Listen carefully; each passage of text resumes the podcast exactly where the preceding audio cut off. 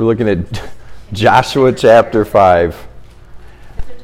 Kids are. I'm, I'm a little tired. I'm, I'm going to be honest with you. I need some prayer while I'm up here. This message has a lot to it. I actually debated if I was going to do it in like a two or three part series, which I don't know if I've ever done.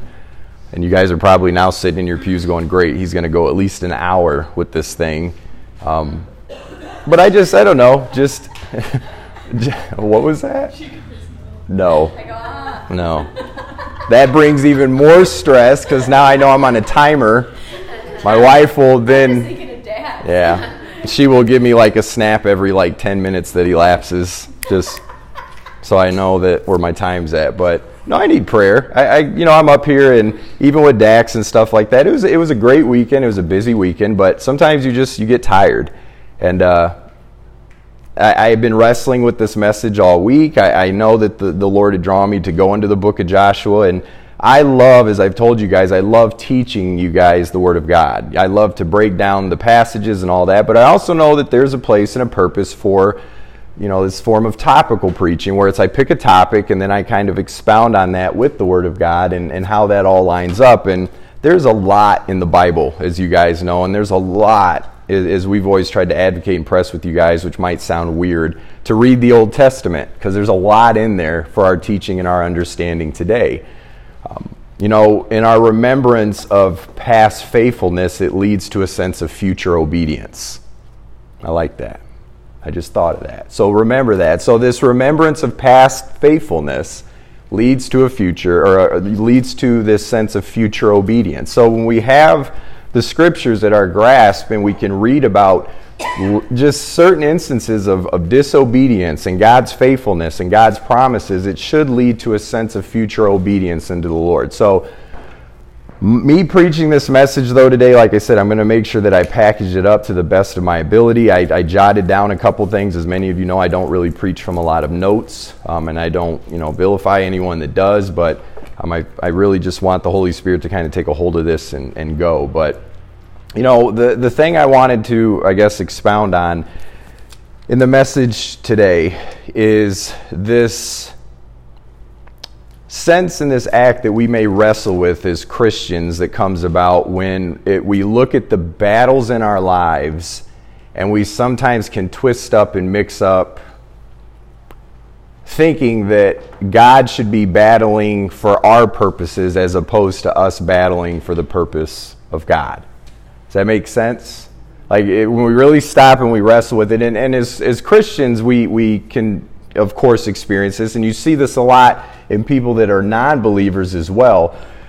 We make these disobedient choices and decisions that lead to consequences of those decisions and choices, and then we then expect God to come and pull us from those consequences. Does that make sense to you guys? Like, it, I, am I'm, I'm wanting to, to paraphrase this and generalize it as, as much as I can because this is something that I stand up here, you know, guilty of doing as well.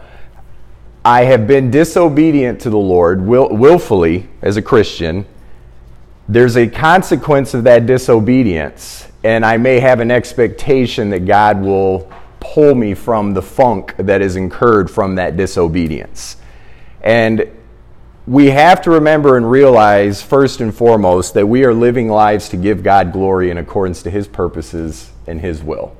Flat out. And we're promised in God's Word that even in living lives as such, that we are going to deal with battles. But as we spoke about in the past, about victory in Christ and all that, that these battles are what? They're already won right? That these foes that we face, these adversaries that we face in our life and abiding in Christ, that these battles are already won. These foes are already defeated. And yes, and many times we, we, we have these situations and these things that take place in our life that are not good, that are not always a circumstance of disobedience. So I, I want to make sure that I, I lay that out there. If you're dealing with illness or dealing with something going on, I'm not saying that that is because you've been disobedient. What I am saying, though, is as a Christian, if you are willfully disobedient to the Lord, there are consequences for that. And we have to understand that, that when we read throughout the Old Testament, we're going to unpackage that here in the book of Joshua as well, that if we preach and speak about a God of love, we have to make sure that we speak and preach about a God of judgment. We just do. You, you cannot encompass God's love without encompassing his judgment. Are we in agreement on that? I just want to make sure as a pastor, as long as I'm up here, I'm not preaching this fire and brimstone on you to, to make you fearful, but I want you to make sure that you have this complete identity of the holiness and the justness of God, the true and living God. And that the love of God that's spurred up and taken advantage of leads to what? Judgment. There's consequences. And we find that throughout, especially the Old Testament. We, we see these scenarios where obedience is the calling of these people, especially a, a mighty leader in Joshua. And we see these situations that take place where, where disobedience then occurs, and there is judgment that comes about from that disobedience. You guys tracking with me? So, in the book of Joshua here, and this is what's difficult for me, is I want to go to like the expository stuff. I want to break down everything before I get to the passage, and, and I don't have time for time's sake to do that. Once again, I think you guys will all melt by the time I get through that, but I do want to give you a little bit of a layout and context here. So, in the book of Joshua, we are now at a place where Moses has died, and Joshua has been named the leader of God's people of the Israelites. Okay? Now, for you guys that don't know, Moses was told that he would never see or enter the promised land, Canaan. Okay? When Moses led the, the Israelites out of Egypt, how many of you remember the story of the Red Sea being parted? We remember that, okay? He leads them out. They, they go through the Red Sea. They are wandering in the wilderness for how many years? 40. 40. Good job, guys. This is great. If I had candy, I'd be chucking it at you right now. We, we know that they've been wandering. So Moses dies. There is a strip of water that is, is between the Israelites and the promised land, Canaan. How many of you know what that strip of water is? What is it? No? No, no, it's, it's separating candy. The Jordan River. Jordan River. Okay, remember, the Israelites are standing there. They see Canaan. We now, God now dries up the Jordan so the Israelites can cross and go over through the Jordan to enter Canaan. Okay? The Canaanites get word of this. They get word that this God of Israel has dried up the Jordan River. Their hearts are now trembling. They are now fearful. Okay? And this is all evident because Rahab had told the two spies that were sent over that the people here, they're freaked out. They're freaked out because they know that your God did the, this amazing, miraculous thing. Okay? So, in that, that they're trembling. So, they know and they feel great now, like, yes, we're going to take this huge, amazing city by the name of what? Jericho. Okay? These walls are up, and God is instructing the Israelites on what they're supposed to do. There's an instruction here, okay? But there's something here that's significant that we have to look at when we look at Joshua chapter 5 that I want to expound on because it's something that I came across this week. And I'm like, this is so prominent and significant for us as Christians to remember and to realize. So I'm going to start off at verse 13. This is the fall of Jericho in Joshua chapter 5. Starting off here, it says, Now when Joshua was near Jericho, he looked up and saw a man standing in front of him with a drawn sword in his hand. Joshua went up to him and asked, Are you for us or for our enemies? The response, verse 14, Neither, he replied, but as commander of the army of the Lord, I have now come. Then Joshua fell face down to the ground in reverence and asked him, What message does my Lord have for his servant? The commander of the Lord's army replied, Take off your sandals, for the place where you are standing is holy. And Joshua did so. I'm going to continue on here. Chapter 6. Now the gates of Jericho were securely barred because of the Israelites. No one went out, and no one came in. Then the Lord said to Joshua, See, I have delivered Jericho into your hands, along with its king and its fighting men. You guys remember and recall here as we're going to go through here, God gives some pretty, what may seem odd orders in regards to what the Israelites are supposed to do. Okay? I'm going to read that here. March around the city once with all the armed men. Do this for six days. Have seven priests carry trumpets and ram's horns in front of the ark. And on the seventh day, march around the city seven times with the priests blowing the trumpets. Now, the number seven was this number of, of perfection, okay, to the Jews and to the Israelites. So you look at that in their, in their culture, seven represented perfection. When you hear the sound, when you hear them sound a long blast on the trumpets, have the whole army give a loud shout. Then the wall of the city will collapse and the army will go up, everyone straight in. So Joshua, son of Nun, called the priests and said to them, Take up the ark of the covenant of the Lord, and have seven priests carry trumpets in from or in front of it. And he ordered the army, Advance, march around the city with an armed guard, going ahead of the ark of the Lord. When Joshua had spoken of the people, the seven priests carrying the seven trumpets before the Lord went forward, blowing their trumpets, and the ark of the Lord's covenant followed them. And the armed guard marched ahead of the priests who blew the trumpets and the rear guard followed the ark. All this time the trumpets were sounding, but Joshua had commanded the army Do not give a war cry, do not raise your voices, do not say a word until the day I tell you to shout. Then shout. So he had the ark of the Lord carried around the city, circling it once. Then the army returned to camp and spent the night there. Joshua got up early the next morning, and the priests took up the ark of the Lord. The seven priests carrying the seven trumpets went forward, marching before the ark of the Lord and blowing the trumpets. The armed men went ahead of them, and the rear guard followed the ark of the Lord while the trumpet kept sounding.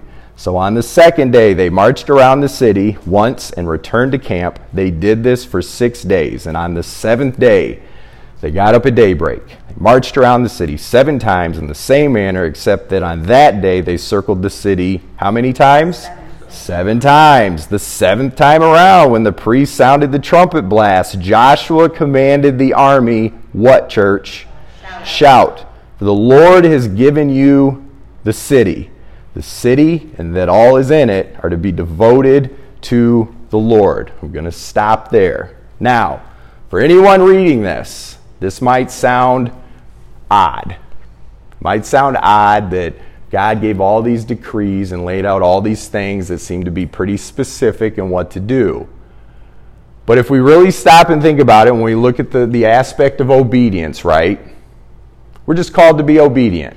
This was a, a, way that when you can even read it, that God is, is laying out God's ways and, and what He's asking you to do. And sometimes we can get stuck and caught up in questioning why it is we should be doing what we're doing. But we know that this is what God is calling us to do.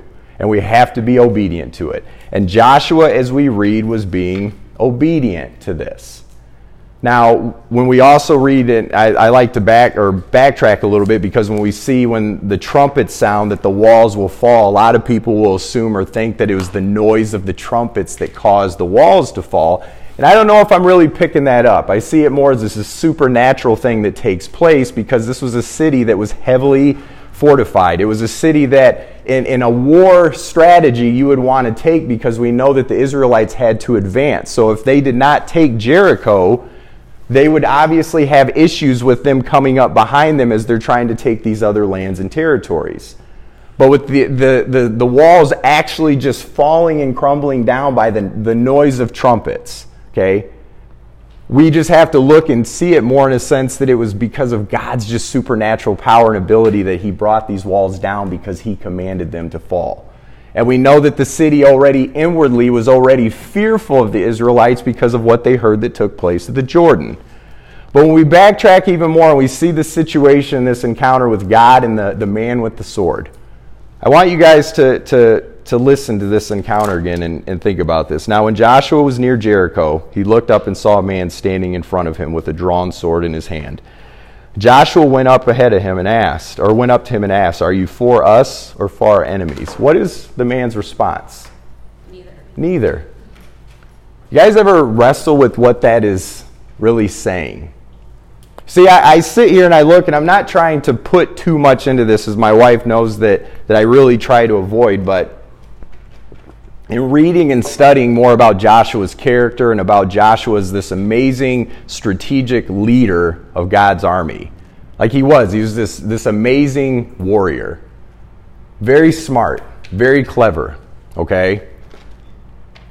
It wouldn't be so far fetched, if you will, that, that Joshua has witnessed this, this drying up of the Jordan.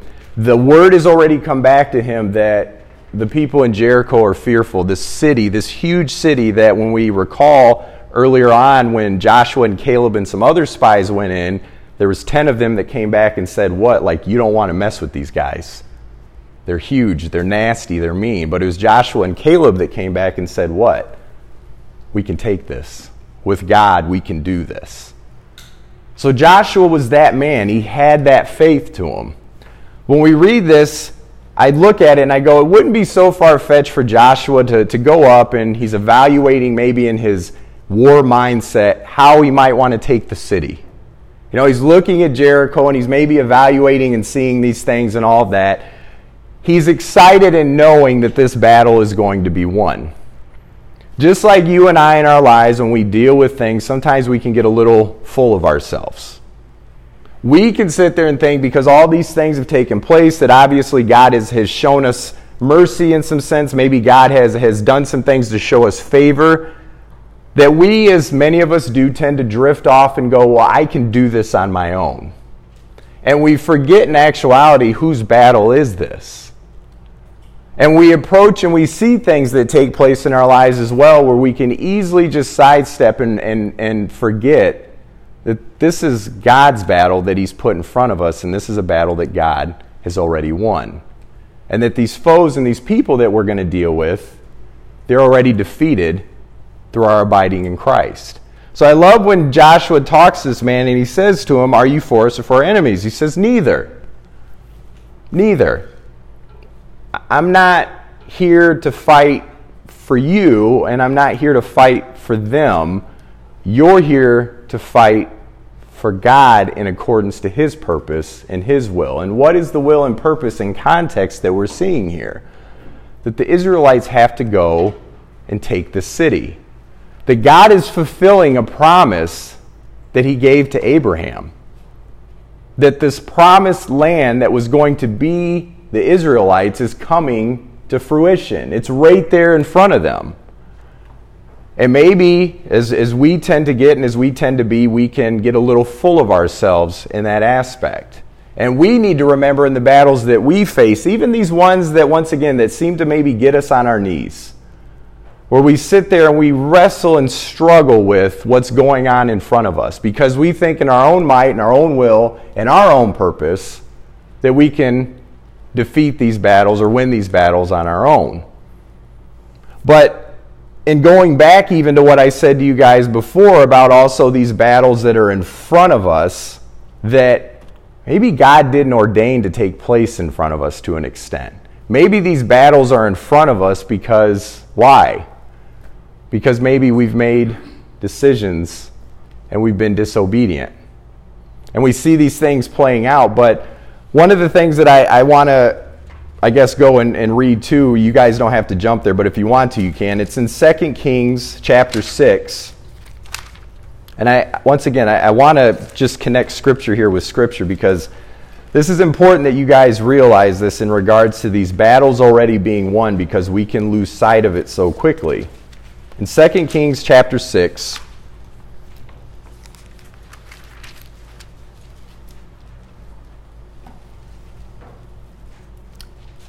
starting off at verse 8.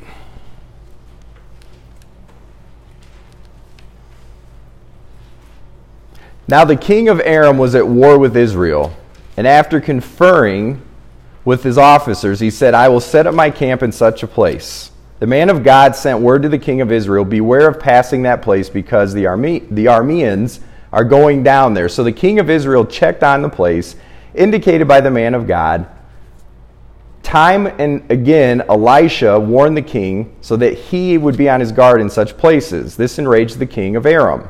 He summoned his officer, officers and demanded of them, Tell me, which of us is on the side of the king of Israel?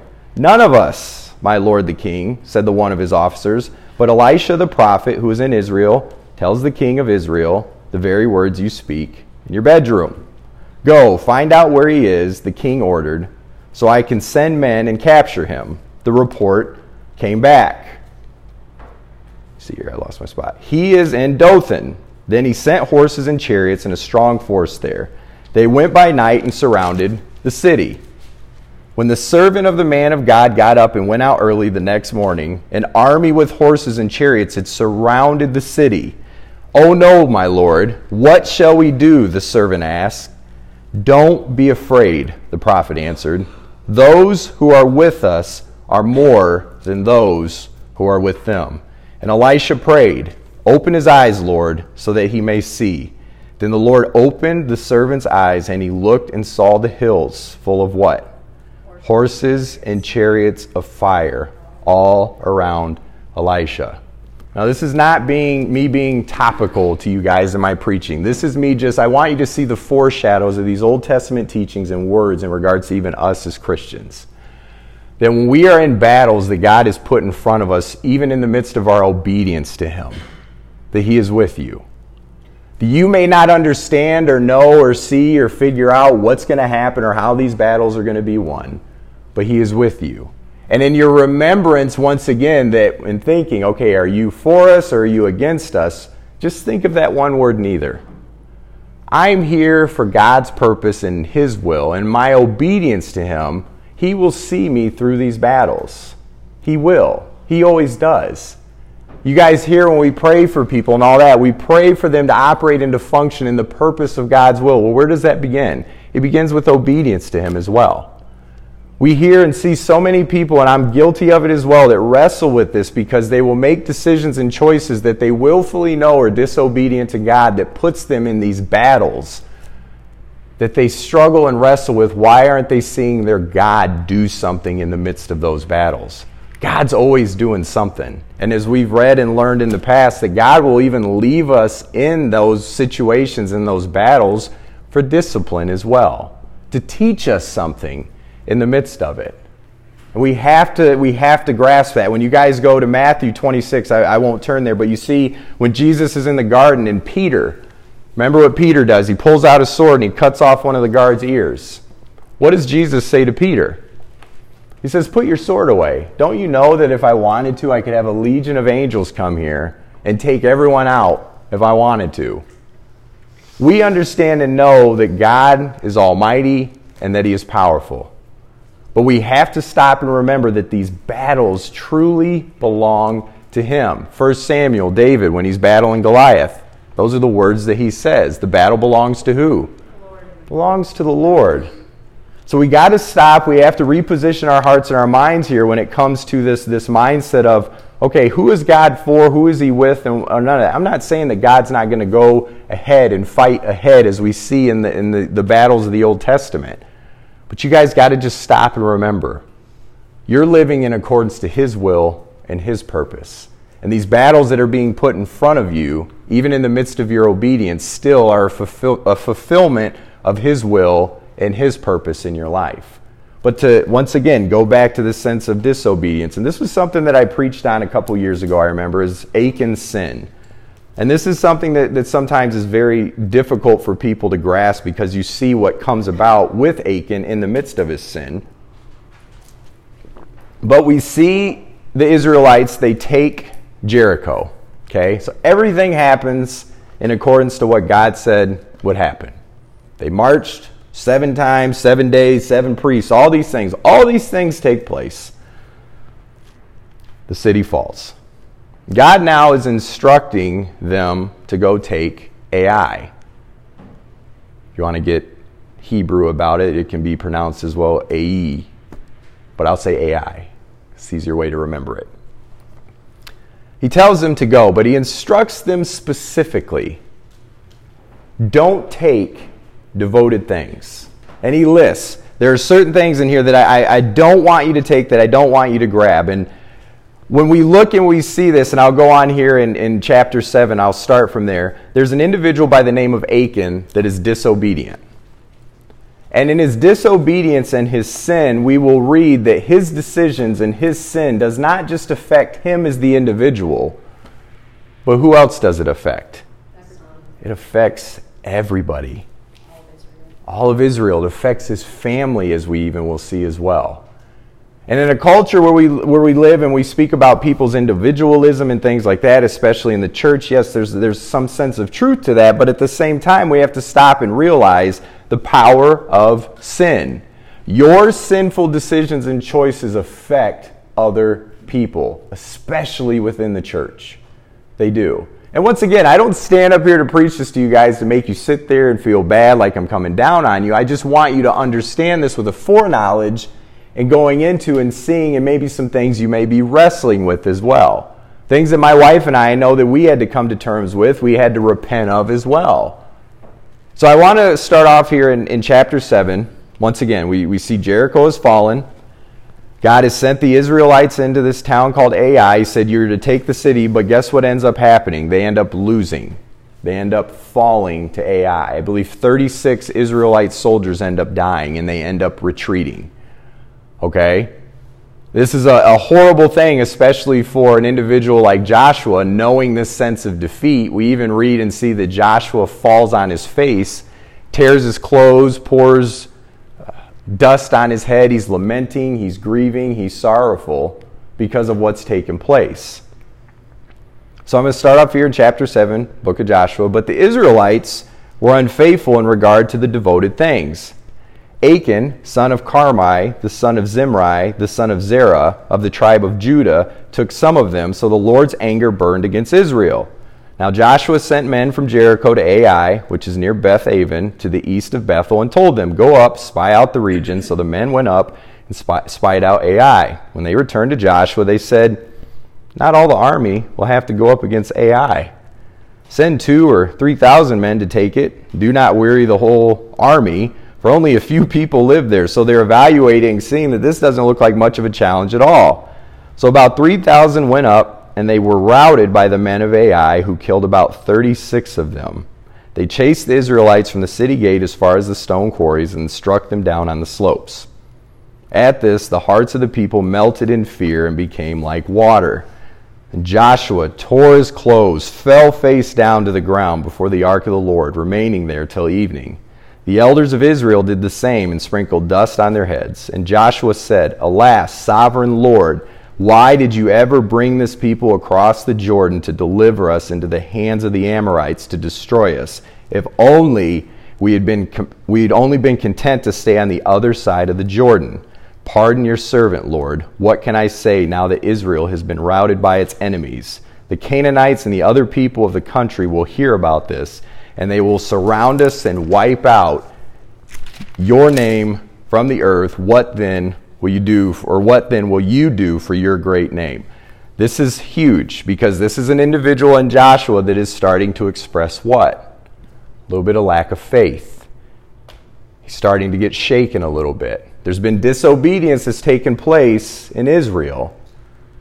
And there's circumstances of that disobedience. What was that disobedience? Achan sinned all of Israel was affected by that. But when you look, and I'll go back, you guys don't have to, but if you want to, you can. You go back to Exodus. This is kind of a cool parallel because you see this taking place as well when it comes to uh, Moses and what took place with him in Exodus chapter 14. And this is something that my wife and I love to press and push on people as well. Exodus chapter 14, verse 15. God says something here to Moses. Then the Lord said to Moses, Why are you crying out to me? Tell the Israelites to move on. Raise your staff and stretch out your hand over the sea to divide the water so that the Israelites can go through the sea on dry ground. And then God goes on to say what it is that he's going to do. But then we see the same thing take place with Joshua in verse 10. The Lord said to Joshua, What, guys? Stand up in chapter 7. What are you doing down on your face? Israel has done what? Sinned. They have violated my covenant, which I commanded them to keep. They have taken some of the devoted things, they have stolen, they have lied, they have put them with their own possessions. That is why the Israelites cannot stand against their enemies. They turn their backs and run because they have been made liable to destruction. I will not be with you anymore unless you destroy whatever among you is devoted to destruction. And what is the foreshadow here, guys, as we look at the church, as we look at today as Christians? Well, first and foremost, the point that I love to make out here to people as well is, is there's a time to pray as a Christian. But guess what? There's also a time to act as well. Like we can sit there we can lament, we can struggle over certain things in our lives, we can see these things that are going on, we can pray to God. But there's also a time to act. If God reveals to you that there's a willful sin in your life, something that is devoted to destruction, as we've taught and we teach in this church, that sin leads to that. This isn't me just saying it because the Bible just says it. This is truth. All of us in here can say we've made dumb, dumb decisions in our lives that have not been of God and have brought us to a place that has not been good. Plain and simple. God will reveal and show you those things if you seek and ask for it. He will. And we can continue to pray, we can continue to be down in our faces and asking for certain things, but once again, there will be a time where God will say to you through His Spirit, Stand up. Do something about this. You have to do something about this. You're in a place right now that is brought on a place of destruction because of decisions that you've made. Maybe you've done something against God right? And we'll even read as we go on too that, that, that the old the only reason that, that Achan actually even repented was, was was because the finger was pointed at him as well. We see that a lot in the church too. And I'm not knocking anyone's repentance because someone calls them out for it. But doesn't it only seem that people apologize usually when they get caught doing the stupid thing that they're doing?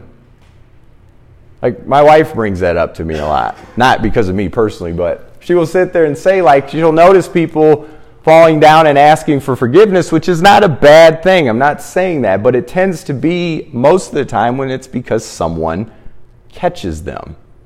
We do it with our kids a lot, right? When they're growing up. Are you only sorry because you got caught? Or are you sorry because there was really a conviction in you that was leading you to admit? And all of our kids have done it. We've been blessed with that. Every single one of them. If this one laying here in the front is notorious for it. The other day, she stole a little cheese stick cracker thing. I didn't even know it. And that's unusual. I usually catch the kids doing stuff, and she she stole it. She stole it. she stole it within the confines of the home and the, the rules of the home. She broke a rule. Told her, you can't eat that stuff. Our kids love snacks, they hate meals. So many of you can probably say amen to that. But they don't ever eat meals, but they're all about snacks and grazing. Tell her, you can't grab that stuff. She walks by, I'm talking to my wife and all that. Kind of quiet. Dessa comes walking back out with this cheese cracker and thing. She didn't even open it. She puts it down on the counter. I'm like, Did you steal that? I use the word steal. She looked at me and she just was like, I go, Sweetie, you're not supposed to do that. She's like, I know.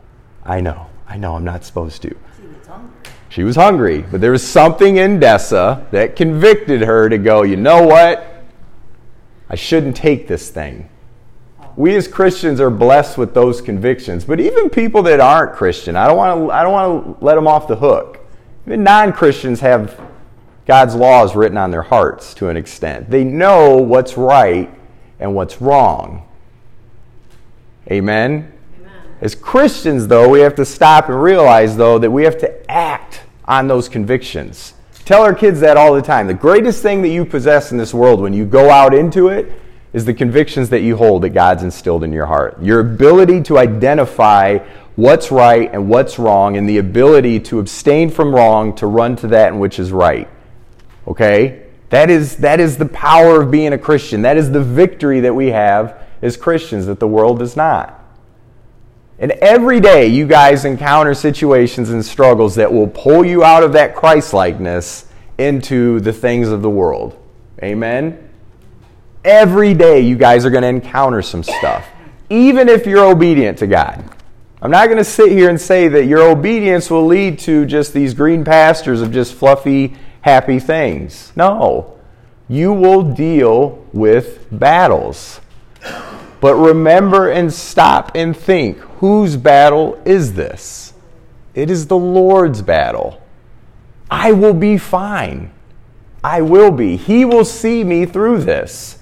He is fighting with me and, in a sense, for me, but I know in my obedience to Him that I am living for Him in accordance to His will and His purpose. But then when we look at the flip side of it, once again, guys, when it comes to Achan, and we see what takes place after he sins, he gets stoned to death.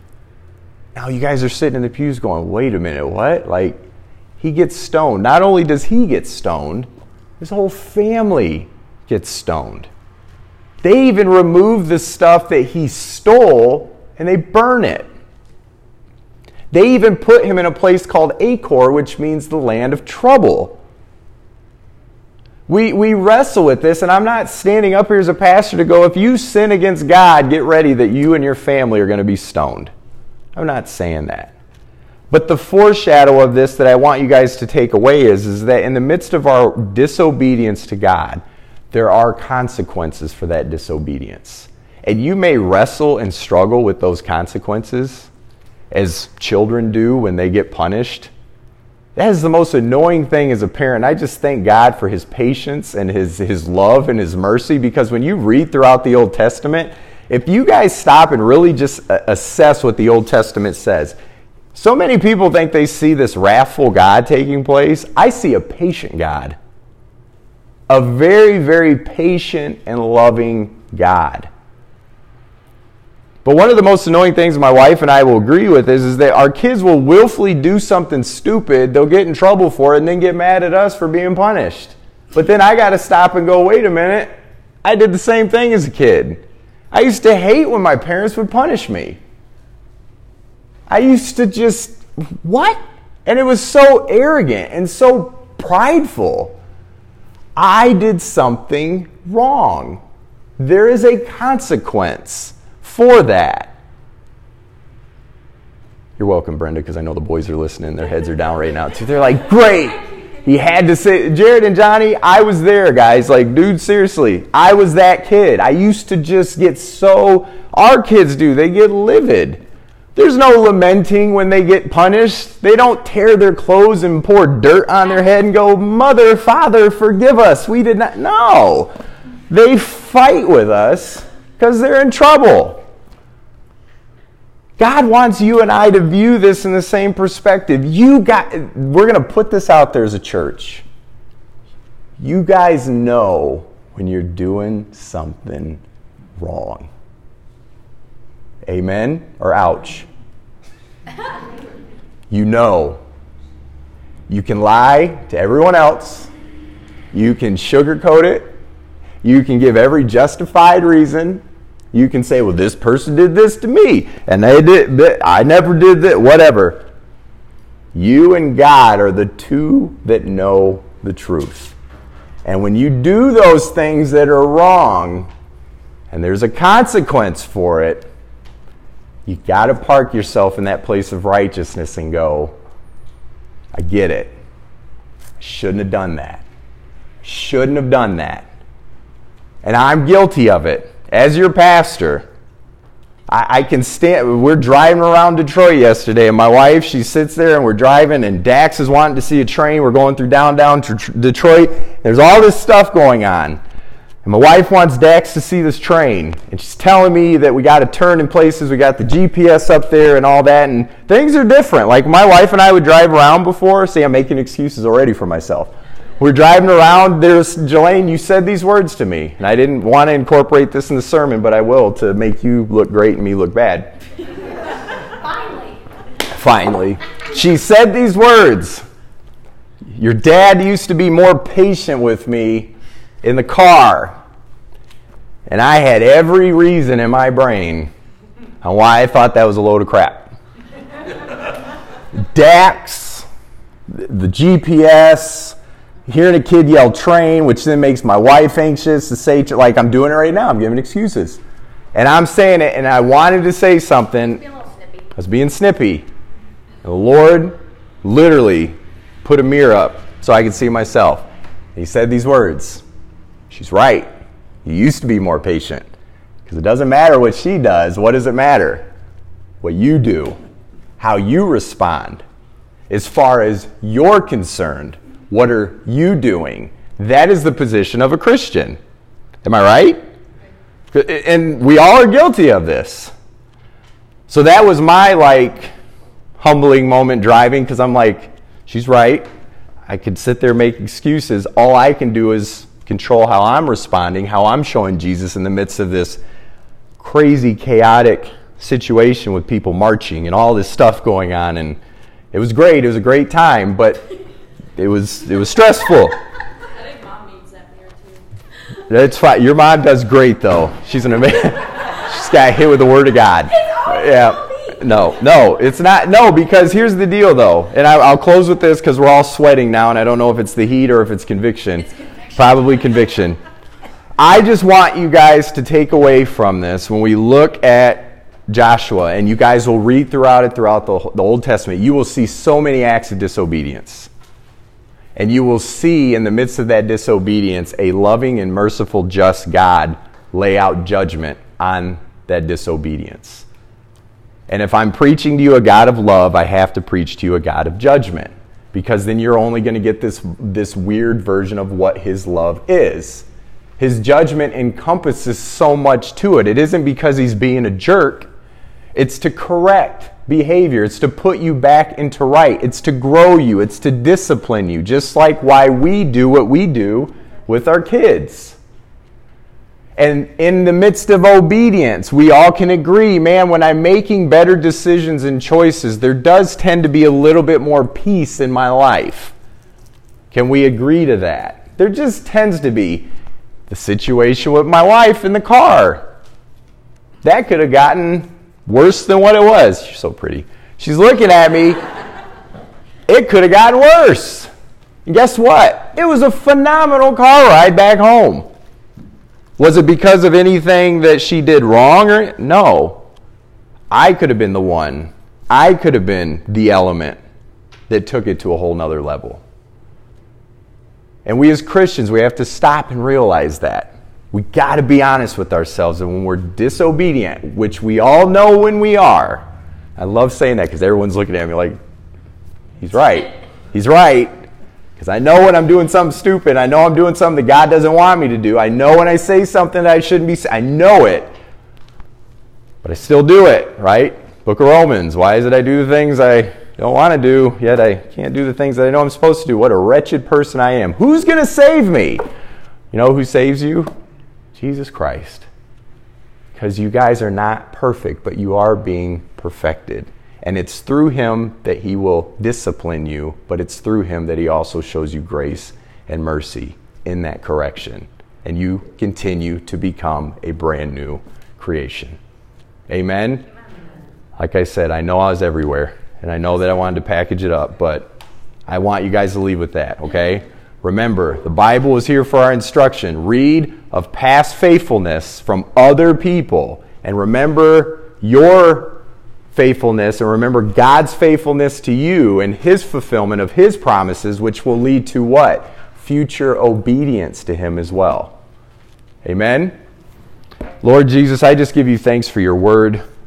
Lord, I, I, give you thanks for your spirit just reminding us of the righteousness that we have with you, Lord, and in that just stirring up a sense of conviction for us to, to cry out to you, Lord, as we know that salvation belongs to you completely, Lord, and in the midst of that salvation, of us being saved, you call for us to come to you and ask for forgiveness, Lord, for us to repent of any sin that we have in our lives, Lord, and, and come to you with this understanding of, of your faithfulness that you'll forgive us. So, Lord, if there are people in this room right now, people that are amongst the body, the saints, Lord, that are holding on to some sin, some willful sin, that they have just maybe convinced the world around them that is not there.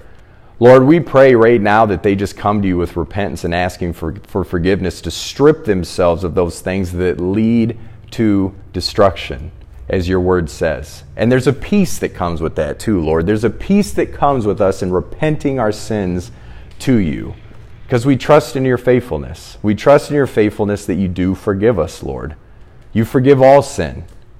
And in that, we are made brand new. And in that, Lord, we are even being made perfect more and more in your image every day. So, Lord, once again, I just leave that with this body, Lord. I, I pray that those seeds just plant themselves in their hearts and mind, that their, their reverence for you is just newfound. We pray for their week as well.